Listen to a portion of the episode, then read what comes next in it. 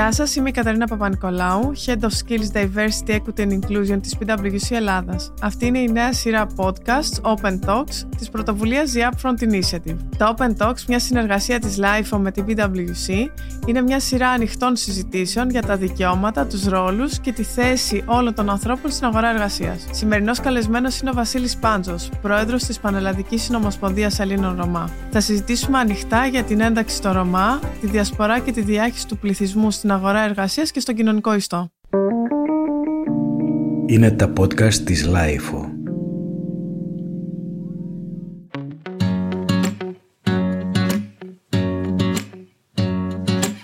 Γεια σου Βασίλη, χαίρομαι πολύ που είσαι εδώ στο Open Talks της Lifeo και της PwC. Θα ήθελα να μας πεις λίγα λόγια για σένα, το παρελθόν σου και πώς έφτασες να είσαι πρόεδρος ε, του Συνομοσπονδίας Ελλήνων Ρωμά. Ευχαριστώ για την πρόσκληση. Κοιτάξτε, εγώ γεννήθηκα στην Πάτρα από μια οικογένεια η οποία είναι Ρωμά, Έλληνες Τσικάνοι. Ήμασταν σε μια περιοχή η οποία ήταν εκτός και δύο πόλεις, έξι αδέρφια. Ε, μέναμε στην Παράγκα και με τσαντήρι. Το τσαντήρι ο πατέρας μου το είχε για να μετακινείται, να μετακινούμαστε σε όλη τη χώρα μαζί με το φορτηγό γιατί είχε το, το επάγγελμα της οικογένειας ήταν να πουλάνε άλογα μουλάρια, χαϊδούρια, τέτοια πράγματα σε, διάφο... σε όλα τα χωριά σχεδόν της Ελλάδος, σε πολλές περιοχές της Ελλάδος. Και αυτό που θυμάμαι εγώ ήταν ότι ήμασταν συνεχώς μετακινούμενοι. Σιγά σιγά με την πάροδο του χρόνου ε, χτίσαμε ένα σπίτι στην έξω Αγία Πατρών. Ε, εκεί στα 8 μου ξεκίνησα να πάω σχολείο. Μου άρεσε πάρα πολύ, αλλά ένιωθα πάντα μόνος. Γιατί ήμουν το μοναδικό τσιγκανάκι να το πω έτσι που πήγαινα στο δημοτικό σχολείο της έξω Αγιάς. Η αλήθεια είναι δεν είχα τις, ε, τα εφόδια από την οικογένεια γιατί όλη σχεδόν η οικογένεια θεία μου και συγγενείς ήταν αγράμματοι και δυσκολευόμουν και ένιωθα ε, να το πω κάπως μειονεκτικά ντρεπόμουν κιόλας. αλλά σιγά σιγά με το χρόνο έμαθα να γράφω, να διαβάζω πρόλαβα και πήγα πρώτη δημοτικού και δευτέρα ύστερα εκεί κοντά στα 10 επειδή οι μετακινήσεις ήταν λόγω εργασίας και του επαγγέλματος που έκανε η οικογένειά μου, τα παράτησα. Δεν το ήθελα εγώ, οι συνθήκες με εμπόδισαν να είμαι σταθερά στο σχολείο. Κάπου εκεί στα 12 ξεκίνησα να παίζουμε στις, ανα... στις αλάνες με μη τσιγκάνους, παιδιά, παίζαμε ποδόσφαιρο, άτυπα και στο σπίτι μας είχαμε φτιάξει και ένα τέρμα με δίχτυα και παίζαμε με τα αδέρφια μου. Και κοντά μας εκεί στην περιοχή ήταν ένας ε, παλέμαρχος ποδοσφαιριστής, ο Κώστας Οδαβουρλής. Ήταν στην Παναχαϊκή Πατρών, στη συνέχεια έπαιξε στον Ολυμπιακό και στην Εθνική Ελλάδος. Και επειδή η απόσταση ήταν περίπου 150 μέτρα 200, με είδε, μας είδε και μας προσέγγισε γιατί ήξερε και τον πατέρα μου και λέει τα παιδιά θα τα βάλω λέει, στην ομάδα, το ερασιτεχνικό και το παιδικό να παίξουν. Και θέλω να αναφέρομαι σε αυτό, θέλω να πω ότι μέσω του αθλητισμού και της ε, συμμετοχής μου σε μια ομάδα παιδική αλλά έπαιξα και ερασιτεχνικό με βοήθησε πάρα πολύ να κοινωνικοποιηθώ, να συνυπάρχω περισσότερο με συνανθρώπους μου και συνέλληνες να το πω έτσι, συμπολίτες. Και κάπου στα 14 μετακομίσαμε, έπαιξα δύο χρόνια, είχα διακρίσει αλήθεια είναι μετακομίσαμε από την Πάτρα και ήρθαμε στην Κόρινθο. Και ο λόγος που ήρθαμε στην Κόρινθο ήταν γιατί ο μεγάλος μου αδερφός είχε μπλέξει στα ναρκωτικά. Και η μητέρα μου και η οικογένειά μου είπαν πρέπει να φύγουμε από τις γειτονιές και από τις παρέες για να φύγει από τις παρέες του παιδί, να μην μπλέξει κι άλλο. Και αυτός ήταν ο λόγος που ήρθαμε στην Κόρινθο η αλήθεια είναι η ομάδα μου δεν, ε, ο πρόεδρος, ο κύριος Σαραντόπουλος, δεν ήθελε να φύγω. Θέλαν να με κρατήσουν, να παίξω επαγγελματικά κτλ. Αλλά ακολούθησα την οικογένειά μου. Γιατί το περισσότερο αίσθημα ήταν ότι ένιωθα τρόπο που θα μείνω μόνος μου; Δηλαδή ήθελε να μείνω στο σπίτι του, γιατί με το γιο του ήμασταν και συμπαίχτες. Ε, δεν το έκανα αυτό, γράφτηκα σε μια ομάδα στην Κόρινθο, η αλήθεια είναι δεν μου άρεσε, δεν είχε το επίπεδο όπως ήμουνα στην προηγούμενη, στο ερασιτεχνικό της Παναχαϊκής. Τα παράτησα, πήρα ένα αυτοκίνητο στα 15, μου το πήρε η μητέρα μου, με τον παπά μου και ξεκίνησα να δουλεύω. να εργάζομαι με διάφορες παραδοσιακές δραστηριότητες είτε θα πουλούσαμε μαναβικής πράγματα, δηλαδή φρούτα λαχανικά σε διάφορες περιοχές στα κοντινά χωριά αλλά και έξω από τις λαϊκές γιατί δεν είχα άδεια. Ύστερα μάζευα και παλιά σίδερα, πήγαινα ζητούσα από τα συνεργεία από διάφορα εργοστάσια στον δρόμο και βγάζαμε το μεροκάματό μας μια χαρά. Ασχολήθηκα και με τα πανηγύρια. Μετά από δύο χρόνια φύγαμε από την Κόρινθο και μετακομίσαμε στην Κατερίνη. Και στα 18 μου, όπως είναι οι συνθήκες και να το πω νεοτροπία, κουλτούρα, όπως θέλετε. Ε, γνωρίστηκα με τη σύζυγό μου, τη γυναίκα μου. Αυτή ήταν 14,5, εγώ ήμουν κάπου 17,5, 18. Με προξενιό έγινε αυτό, γιατί η πεθερά μου και η μητέρα μου ε, ήταν και παλιές φίλες και πέφτουν και τρίτες ξαδέρφες, να το πω έτσι. Παντρεύτηκα Θεσσαλονίκη, έμεινα Θεσσαλονίκη. Συνέχισα να κάνω τις ίδιες εργασίες και στα πανηγύρια με διάφορα εμπορεύματα εποχιακά, είτε κουβέρτες, είτε σεντόνια, είτε πετσέτες την άνοιξη και το καλοκαίρι. Σιγά σιγά με το καιρό όταν έμεινε έγκυος η γυναίκα μου και έκανα το πρώτο μου παιδί, έμενα στο Δεδροπόταμο. Ε, μια ζωή με δύο πάλι δυσκολίες, η αλήθεια είναι.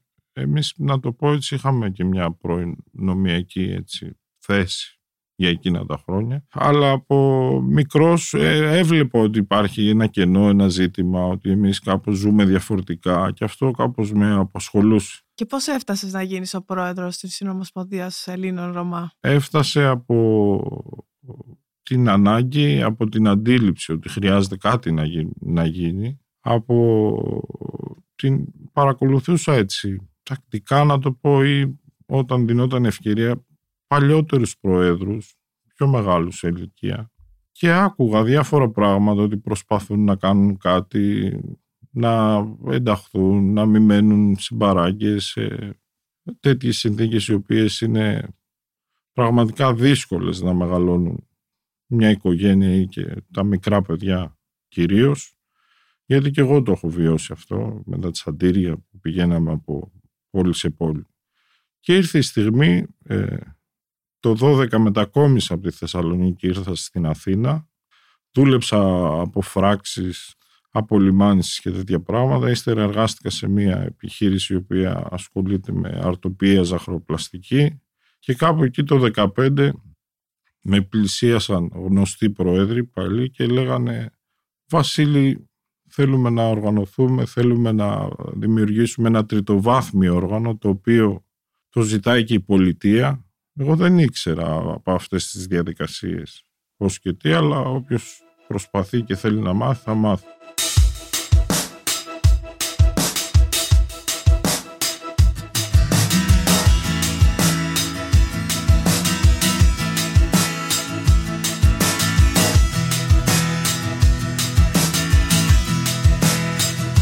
Και πώς είναι λοιπόν να ηγείσαι της ε, Πανελλήνιας Συνομοσπονδίας Ρωμά και να μιλάς ανοιχτά για θέματα τα οποία δεν έχουμε συνηθίσει στην κοινωνία για τους Ρωμά; Μιλάς για εκπαίδευση, μιλάς για αστικοποίηση, μιλάς για απασχόληση. Πόσο εύκολο σου ήταν αυτό και τι δυσκολίες αντιμετώπισες και από την κοινότητα των Ρωμά αλλά και από τους πολίτες αυτής της χώρας; Εντάξει, δεν είναι εύκολο, καθόλου εύκολο.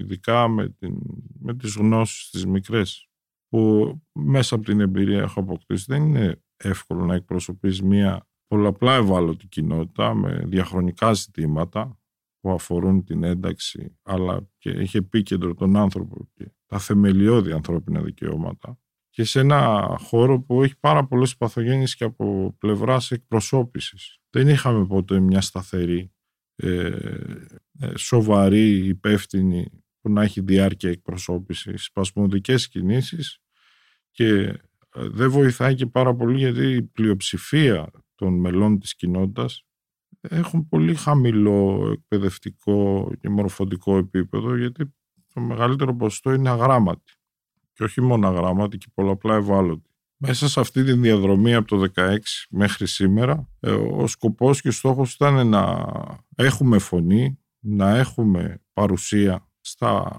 ζητήματα και στα πράγματα που μας αφορούν να εκπονήσουμε να συντάξουμε ε, προτάσεις στα επίπεδα που είπατε, στέγαση, εργασία, υγεία, εκπαίδευση, αλλά επιτρέψτε μου να πω και για τις διακρίσεις και τους ανήλικους γάμους. Εμείς το ανοίξαμε αυτό γιατί είναι ένα εσωτερικό ζήτημα που πρέπει να γίνει πάρα πολύ δουλειά σε αυτό, να μην παντρεύονται τα μικρά, τα, τα μικρά παιδιά και να κάνουν παιδιά. Ε, δεν βοηθάει για την ένταξή τους ή για την σταθερή τους θήτηση στο σχολείο.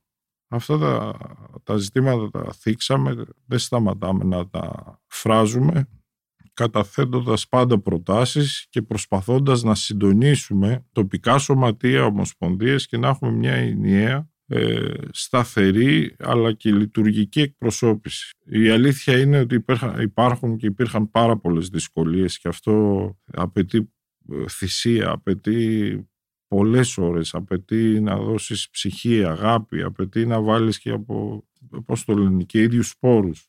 Πράγμα που το οποίο το κάνουμε, δεν σταματήσαμε να το κάνουμε, σε πολύ αντίξουες συνθήκες να το πω έτσι. Καταφέραμε όμως να είμαστε ε, σε επιτροπές που αφορούν την κοινότητά μας, γιατί τα προηγούμενα χρόνια δεν υπήρχαν. Δηλαδή και η Ευρώπη το έλεγε αυτό από ευρωπαϊκά όργανα, αλλά και η χώρα μας. Οι κυβερνήσεις λέγανε ενωθείτε, γίνεται όλοι μαζί μια αντιπροσωπεία, ώστε να μιλάμε με μια αντιπροσωπεία και να μην δηλώνουν διάφοροι εγώ είμαι βασιλιάς, εγώ είμαι πρίγκιπας, εγώ τους εκπροσωπώ, εγώ, εγώ, εγώ.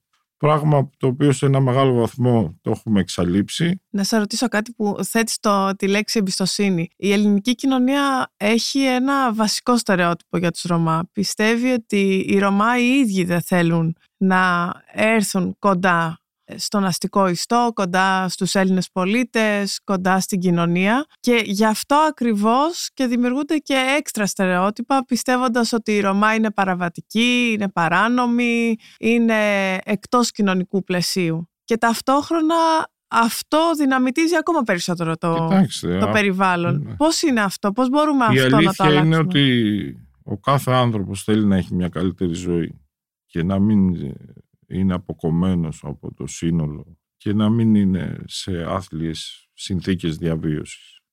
Ε, αυτό έχει δημιουργηθεί και έχει, είναι πολλών χρόνων ζήτημα και υπάρχει μια παγιωμένη κατάσταση και συνθήκη. Εμείς έχουμε δείξει στο χωροχρόνο και στην ιστορία ως Έλληνες τσιγκάνοι ή Ρωμά της Ευρώπης και του κόσμου Έχουμε δείξει από την ιστορία μας και από τη διαδρομή μας στην ιστορία ότι θέλουμε να συνεπάρχουμε με όλους τους λαούς. Γι' αυτό υπάρχουμε σε όλο τον πλανήτη. Ποτέ δεν διαχωριστήκαμε και να κάνουμε μια έδρα κάπου, δεν ξέρω, στα βόρεια, στα νότια. Και ίσα ίσα και στην Ελλάδα είμαστε σε 420 σημεία, αν θυμάμαι καλά, 410-420.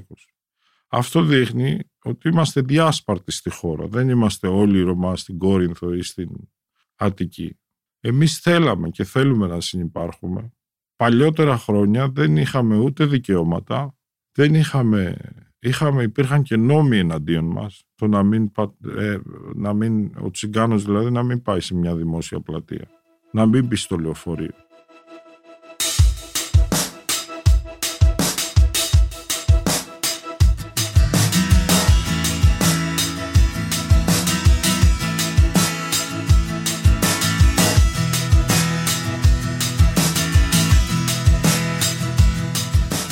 Γίνεται χρόνια προσπάθεια και στην Ευρωπαϊκή Επιτροπή και στην Ελλάδα και με προγράμματα να αστικοποιηθεί επιτέλους ο πληθυσμός των Ρωμά. Αυτό όμως ακόμα δεν είναι πραγματικότητα. Ούτε έχουμε πολύ καλές περιπτώσεις πετυχημένης αστικοποίησης ενώ στο σύνολο της Ελλάδας, έτσι, όχι μόνο σε μεμονωμένες περιοχές. Τι μπορεί να γίνει γι' αυτό; Κοιτάξτε, εδώ και 40 χρόνια αναγνωριστήκαν τα δικαιώματά μας μετά από το 1971 σε ένα παγκόσμιο συνέδριο από τσιγκάνους, Ρωμά ξεκινήσαν και μπήκαν οι βάσεις ώστε να αναγνωριστούν τα δικαιώματά μας. Όταν εδώ στην Ελλάδα, τη δεκαετία, δεν ξέρω, μετά από το πόλεμο και ύστερα μετά τη μεταπολίτευση, το κράτος μοίρασε γη, έφτιαξε κοινωνικές κατοικίες. Εμείς τότε, η πλειοψηφία των τσιγκάνων, δεν είχαμε ταυτότητα. Ήμασταν ακαθορίστου καταγωγής ακαθορίστου καταγωγής παρόλο που με τεκμήρια, ιστορικά τεκμήρια και αναφορές κατοικούμε χίλια χρόνια σε ελλαδικό έδαφος. Συνυπάρχουμε χίλια χρόνια. Ε, δεν έχουν γίνει, η αλήθεια είναι δεν έχουν γίνει. Δεν έχουμε δείγματα υψηλά, δείγματα ή αριθμούς πρόοδου. Αυτό δεν το λέω μόνο εγώ, το λέει μια μεγάλη απάντηση είναι και η εικόνα που έχουμε στους καταβλισμούς. Και η δική σου ιστορία όμως είναι διαφορετική. Εσύ πάρα πολύ γρήγορα έφυγες από τους καταβλισμούς και πήγες να μείνεις σε πόλη. Ανέφερες ότι ο μπαμπάς σου έκανε ένα σπίτι. Αυτό πιστεύεις ότι ήταν αποφασιστική σημασία στο να αλλάξει και η δική σου ναι, η πορεία; Ναι, ναι, γι' αυτό είπα προηγουμένως ότι κάπως ήμασταν πιο προνομιούχοι το να ζεις σε ένα καταβλισμό όλοι μαζί αυτό είναι γκέτο, αυτό είναι μια άνομη κατάσταση. Αν θέλετε και εσωτερική, αλλά και το κράτος δεν κάνει κάτι τόσο, τόσα χρόνια. Διατηρεί μια άνομη κατάσταση. Γι' αυτό η ακραία φτώχεια, η έλλειψη εκπαίδευσης, το να παντρεύεσαι μικρός, το να υπάρχει μια αντικοινωνική συμπεριφορά, το να υπάρχει παραβατικότητα επιβίωσης σε μεγάλο βαθμό, η ανεργία, αποκομμένος, περιθωριοποιημένος είναι ένας φαύλος κύκλος. Όλα όσα λες όμως είναι, συνιστούν τον αντιτσιγκανισμό ε, στο απόλυτο του νόημα. Πώς μπορούμε να φύγουμε από αυτό, δηλαδή πώς μπορεί και η ίδια η κοινότητα Ρωμά να βοηθήσει; Και ταυτόχρονα τι βήματα πρέπει να κάνουμε και σαν πολιτεία και σαν κοινωνία; Αυτό που χρειάζεται κατά την άποψή μου είναι να μπορέσουμε όλοι μαζί, κράτος και κοινωνία, τοπική αυτοδιοίκηση και υπουργεία, αρμόδιοι φορείς, πανεπιστήμια, επιστημονικοί φορείς, αλλά και εμείς ως εκπρόσωποι, να βρούμε μια γέφυρα συνεργασίας, διότι η ένταξη, όπως είπαμε, είναι πολυτομεακή και πολυεπίπεδη. Από πού θα ξεκινούσε την ένταξη Εγώ θα ξεκινούσα σίγουρα σε όλα τα επίπεδα, ε, είναι η εκπαίδευση για, για όλους τους ανθρώπους, όχι μόνο για τους Τσιγκάνους. Πρωτογενή, ε, υποστηρικτική εκπαίδευση, ποιοτική εκπαίδευση, ε, αλλά μέσα σε μια αλληλένδετη σειρά δράσεων που οι ανθρώποι δεν πρέπει πώς το λένε, να είναι σε, σε διαρκή επιβίωση. Όταν ένας άνθρωπος επιβιώνει, δεν έχει προτεραιότητα να πάει σχολείο.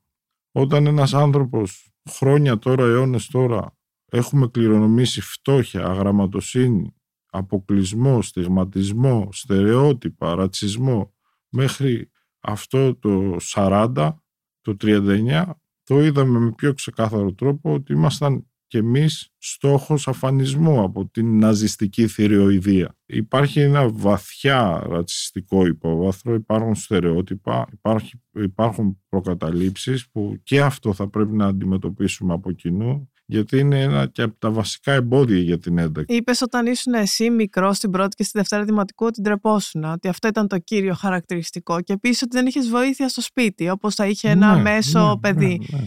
Τι μπορούμε να κάνουμε τώρα, πολλά χρόνια μετά, για τα νέα παιδιά που τώρα πρέπει να πάνε στην Κοιτάξτε, εκπαίδευση. Πόσο να... εύκολο είναι; Δεν είναι εύκολο στους καταβλισμούς. Αλλά αν δούμε τσιγκάνοι που είναι διάσπαρτοι στην Ελλάδα στον Ιστό, για παράδειγμα Αγία Βαρβάρα, Ήλιον, Σέρες, που οι άνθρωποι ήταν μες στον Ιστό, τα παιδιά και οι νεαροί οι έφηβοι πάνε σχολείο, τελειώνουν και το Λύκειο, σπουδάζουν, είναι καλοί επιχειρηματίες, είναι καλοί μικροπολιτές, έχουν, δηλαδή έχουν αστυχοποιηθεί πλήρως και είναι ενταγμένοι πλήρως. Αυτό βοήθησε γιατί ήταν στον Ιστό. Όταν όμως έχουμε 500 χρόνια καταβλισμούς, χωρίς νερό, χωρίς υποδομές, χωρίς ηλεκτροδότηση, χωρίς ε, να είναι στον ιστό να υπάρχει λεωφορείο ή σχολείο κοντά, δεν βοηθάει για την ένταξη. Περισσότεροι όμως έχουμε στο νου μας αυτές τις εικόνες ενός καταβλισμού, ανθρώπων που ναι. ζουν παράνομα και παραβατικά, ανθρώπων που δεν υποτάσσονται σε κάποιες ε, νομικές ε, αξίες, ε,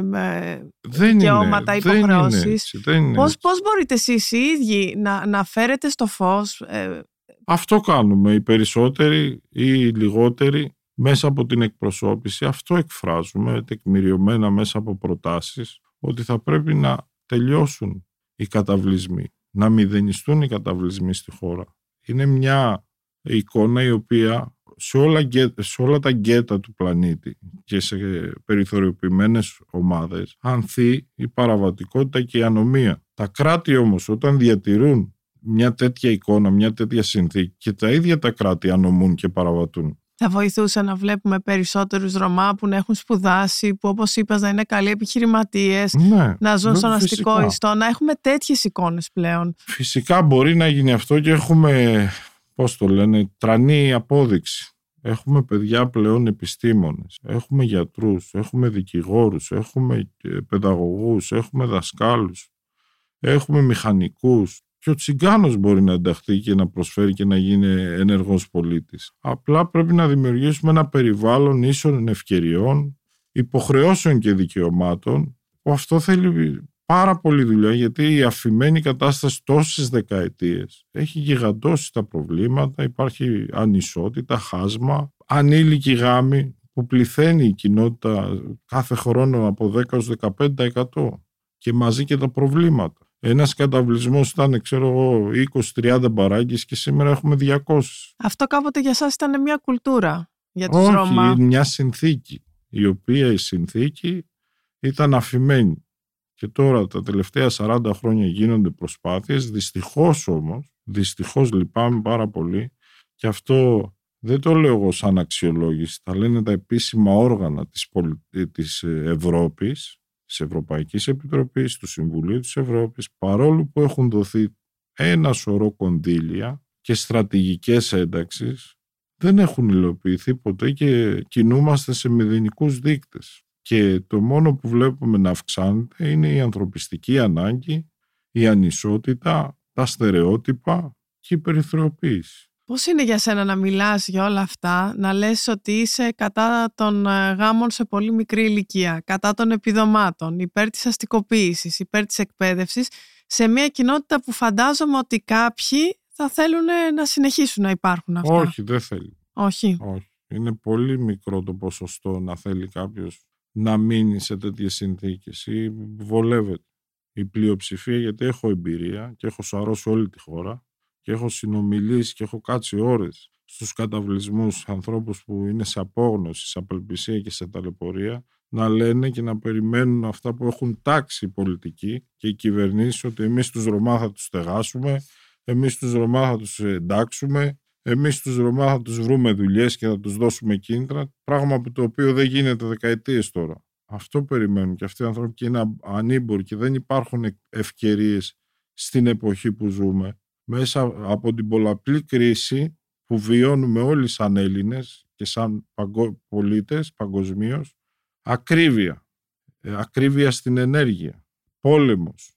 Ακρίβεια στα προϊόντα, στα είδη πρώτης ανάγκης. Όλα αυτά ε, ε, δεν έχουν επηρεάσει και δεν έχουν κάνει τους Ρωμά σε, στο μεγαλύτερο βαθμό ευάλωτους, πολλαπλά ευάλωτους. Εδώ γίνει και η μεσαία τάξη είναι ευάλωτη πλέον. Κάτι πρέπει να γίνει.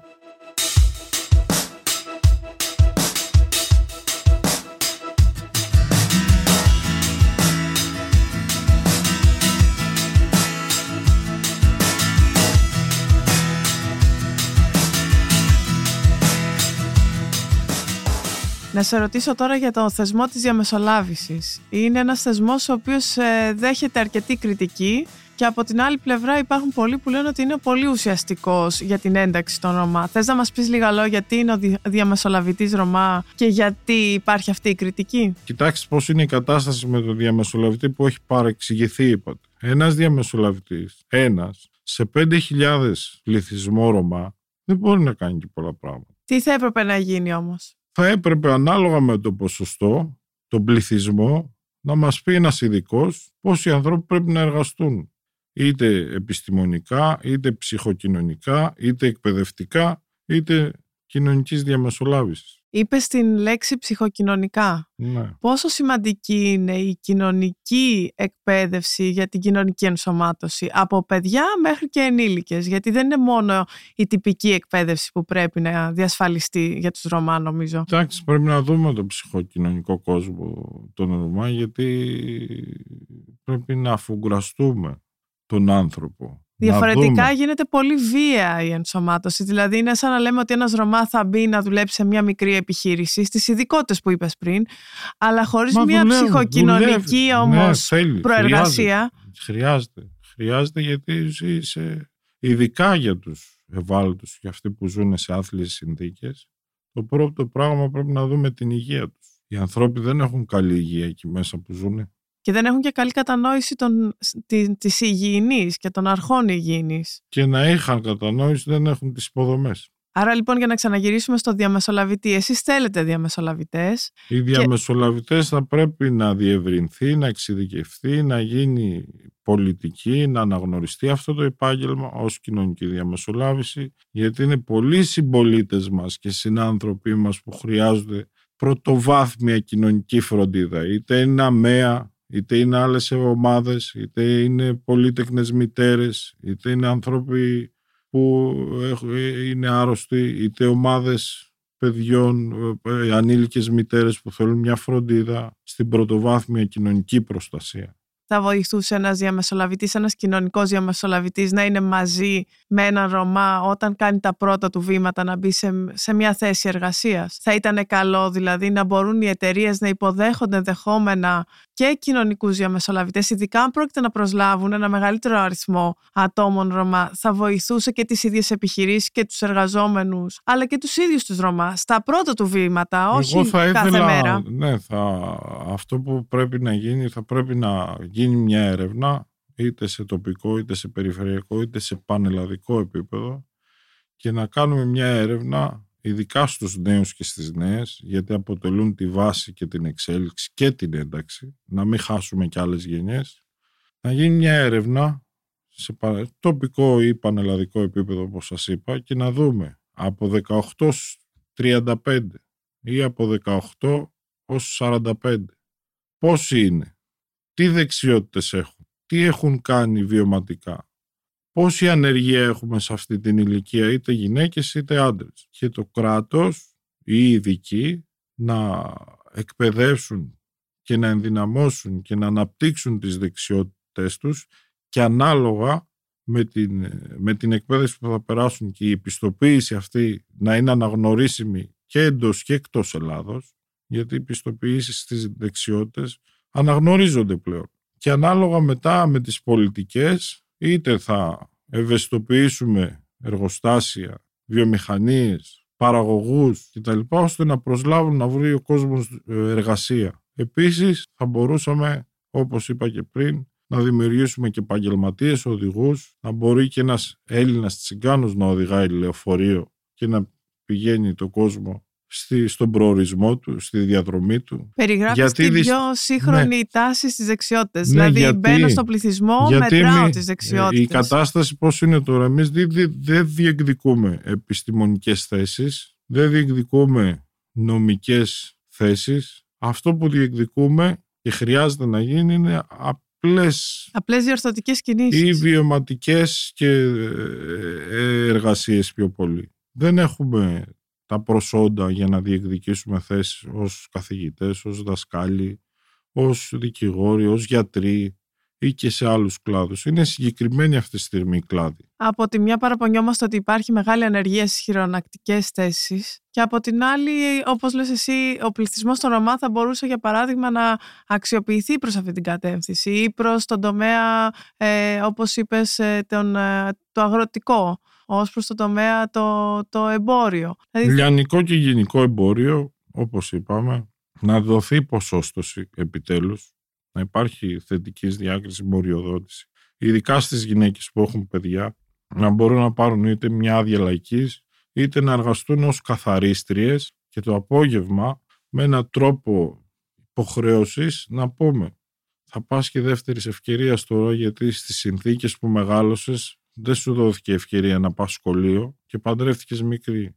Σήμερα έχεις δουλειά ως καθαρίστρια τουλάχιστον, αλλά ταυτόχρονα θα ακολουθήσει και τρία χρόνια το εσπερινό σου και να, πώς το λένε, να μάθεις αυτό που δεν σου μάθανε στην παιδική σου ηλικία ή δεν είχες την ευκαιρία. Εκεί, εκεί αν επενδύσουμε σε συνδυασμό με κοινωνική κατοικία ή με μια στοιχειώδη κατοικία έχουμε την απόλυτη ένταξη των γυναικών.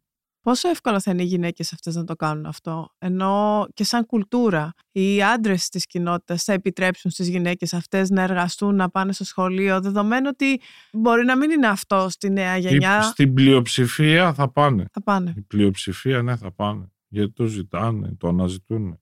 Αλλά το κράτος να μην θα κόψει και τα επιδόματά τους και την πρόνοιά τους. πρόνοια των παιδιών πρέπει να υπάρχει, η στήριξη των παιδιών πρέπει να υπάρχει, να εφαρμόσουν κοινοφελούς εργασία σε συνδυασμό με δεύτερης ευκαιρίας και μια κατοικία. Αυτό για μένα είναι η απόλυτη ένταξη. Μιλά συχνά για την κετοποίηση και την παραβατικότητα. Πώς μπορούμε να βγούμε από αυτό το στερεότυπο; Τι θα έλεγες δηλαδή ότι θα μπορούσε να γίνει έτσι ώστε η κοινωνία να βγει από αυτό το στερεότυπο, γιατί περιέγραψες πολύ καλά τον τρόπο με τον οποίο η κοινότητα το Ρωμά μπορεί να απομακρυνθεί από την παραβατικότητα και την ανομία. Κοιτάξτε, μέσα σε τέτοιες συνθήκες είναι νομοτέλεια να παραβατήσεις. Γιατί η κατάσταση από μόνη της είναι άνομη. Και όταν ε, γύρω σου υπάρχουν και παραβατικές συμπεριφορές, σίγουρα θα, παρα... θα παρασέρνεται ο νέος. Η φτώχεια, η περιθωριοποίηση, η ανέχεια, η πείνα, η υποχρέωση να κάνεις κάτι, αναζητείς εργασία, δεν βρίσκεις εργασία, περιμένεις κάτι από το κράτος, δεν βρίσκεις. Είναι πολλά, πολλά, πολλοί νέοι, πολλοί ανθρώποι που θα φούν να πουλήσουν λαχανικά χωρίς να έχουν άδεια. Θα βάλουν μπρος το αγροτικό τους να πάνε να μαζέψουν παλιοσίδερα ή διάφορα νάιλα, χαρτόνια. Να πουλ... Δεν έχουν όμως ούτε την άδεια ούτε το δίπλωμα. Γιατί οδηγάνε από μικρή ηλικία αυτά τα φαινόμενα στην κοινότητα είναι τεράστια. Και αυτά τα φαινόμενα όμως είναι που βλέπουμε οι περισσότεροι ναι, και, μετά αυτό, λέμε... Και αυτό δείχνει ότι οι ανθρώποι αυτοί είναι εγκληματίες. Στην κοινότητα των Ελλήνων Τσιγκάνων, οργανωμένο έγκλημα, είναι, δεν υπάρχει σχεδόν. Και αν υπάρχει είναι, μια, είναι λίγες οι περιπτώσεις. Υπάρχει παραβατικότητα στην κοινότητα, πολύ αυξημένη επιβίωσης ή για από αυτές τις διαδικασίες που κάνουν. Είτε θα οδηγάνε μικροί, είτε θα πουλάνε τα προϊόντα τους χωρίς να έχουν άδεια ή θα κάνουν μια μαύρη εργασία, ένα μαύρο εμπόριο. Γι' αυτό βλέπεις πολλούς ανθρώπους έξω από τα δικαστήρια και υπάρχουν όμως και μέλη από την κοινότητα και όπως και στα πανεπιστήμια, όπως και στη showbiz που πουλάνε και ναρκωτικά. Πουλάνε ναρκωτικά κάποιοι. Η αστυνομία θα πρέπει να είναι εκεί να τους συλλάβει και να τους οδηγήσει στη δικαιοσύνη. Δεν χρειάζεται όμως και είναι άδικο να στοχοποιούμε ότι όλοι οι Ρωμά είναι εγκληματίες, όλοι οι Ρωμά πουλάνε ναρκωτικά, όλοι οι Ρωμά θέλουν να ζουν μες στη λάσπη. Δεν είναι έτσι. Αυτό είναι άδικο. Αυτό είναι στοχοποίηση, αυτό είναι αποκλεισμός, αυτό είναι ρατσισμός, αυτό είναι μυσαλλοδοξία.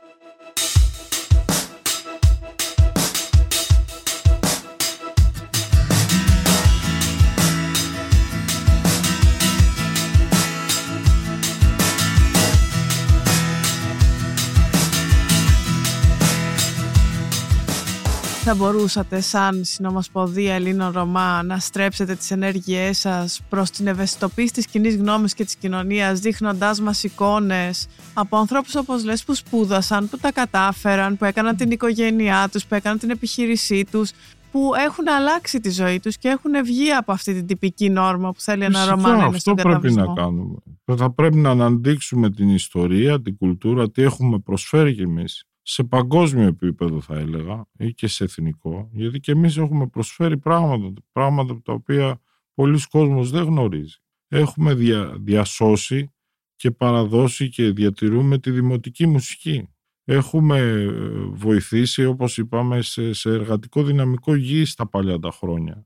Αν γυρίσουμε 40-30 χρόνια πίσω, πολύ δύσκολα να έβλεπες τσιγκανάκι στα σχολεία. Σήμερα σχεδόν είναι γεμάτα τα σχολεία, ειδικά στην πρωτοβάθμια, αλλά αυτό που χρειάζεται, χρειάζεται ενισχυτική και ποιοτική εκπαίδευση. Υπάρχει πρόοδος όσον αφορά την εκπαίδευση, αλλά εκεί που βλέπουμε μια σταθερή, παγιωμένη κατάσταση είναι οι συνθήκες που ζουν οι άνθρωποι. Θα πρέπει να σπάσουμε τα γκέτο, θα πρέπει να μειώσουμε και να μηδενίσουμε τους καταβλισμούς, θα πρέπει να η ένταξη, ο όρος ένταξη, πώς γίνεται στην πράξη και πώς ερμηνεύεται; Μιλάμε για ένταξη, όχι για αφομοίωση ή για περιθωριοποίηση. Το να δημιουργούμε με αντικαταστάσεις, το να αφήνουμε όλους μαζί αυτούς τους ανθρώπους σε, σε περιοχές και σε εδάφη που είναι ακατάλληλα, που οι κινδύνοι είναι πολλαπλοί, αυτό δεν εντάζεται έτσι ο άνθρωπος ποτέ. Θα πρέπει να ενταχθούν στον ιστό με έναν ομαλό, ορθό και αποτελεσματικό τρόπο, με κοινωνική κατοικία, με διασπορά και διάχυση,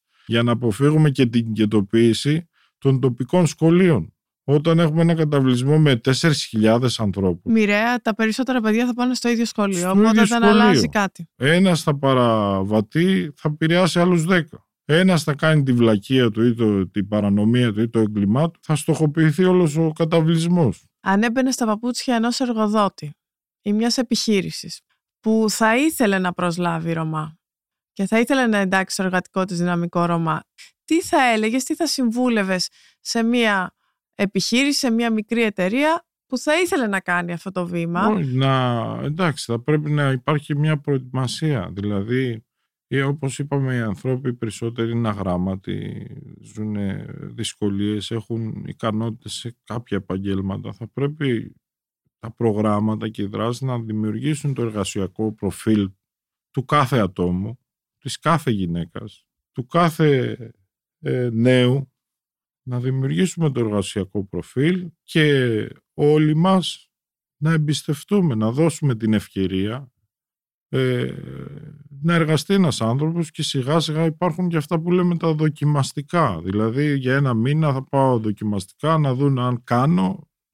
και μετά με κρατάει ή δεν κάνω, ξέρω, θα ψάξω κάπου αλλού. Να δώσουμε την ευκαιρία. Είπες τη λέξη εμπιστοσύνη και είναι ίσως το Ναι, πιο σημαντικό. Να υπάρχει εμπιστοσύνη. Γιατί χωρίς εμπιστοσύνη δεν μπορούμε ούτε να προχωρήσουμε μπροστά, ούτε να συνεργαστούμε, ούτε να δημιουργήσουμε τις ευκαιρίες που χρειάζονται για όλους τους ανθρώπους.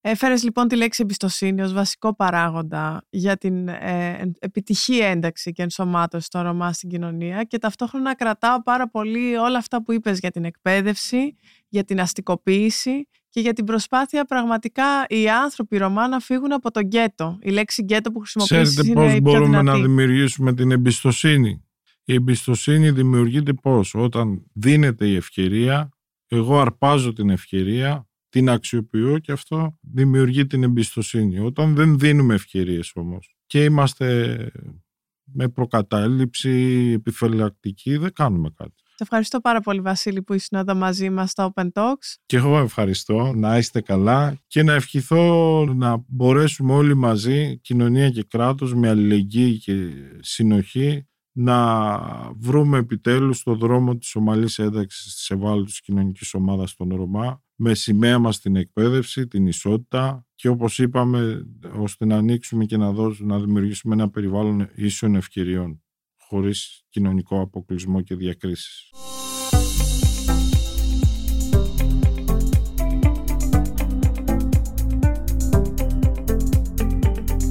Ήταν ένα επεισόδιο της νέας σειράς podcast Open Talks της πρωτοβουλίας The Upfront Initiative. Σημερινός καλεσμένος ήταν ο Βασίλης Πάντζος, με τον οποίο μιλήσαμε ανοιχτά για την ομαλή ένταξη των Ρωμά στην κοινότητα και στην αγορά εργασίας. Ηχοληψία, επεξεργασία και επιμέλεια, Φαίδωνας Κτενάς και Μερόπη Κοκκίνη. Ήταν μια παραγωγή της LiFO. Είναι τα podcast της LiFO.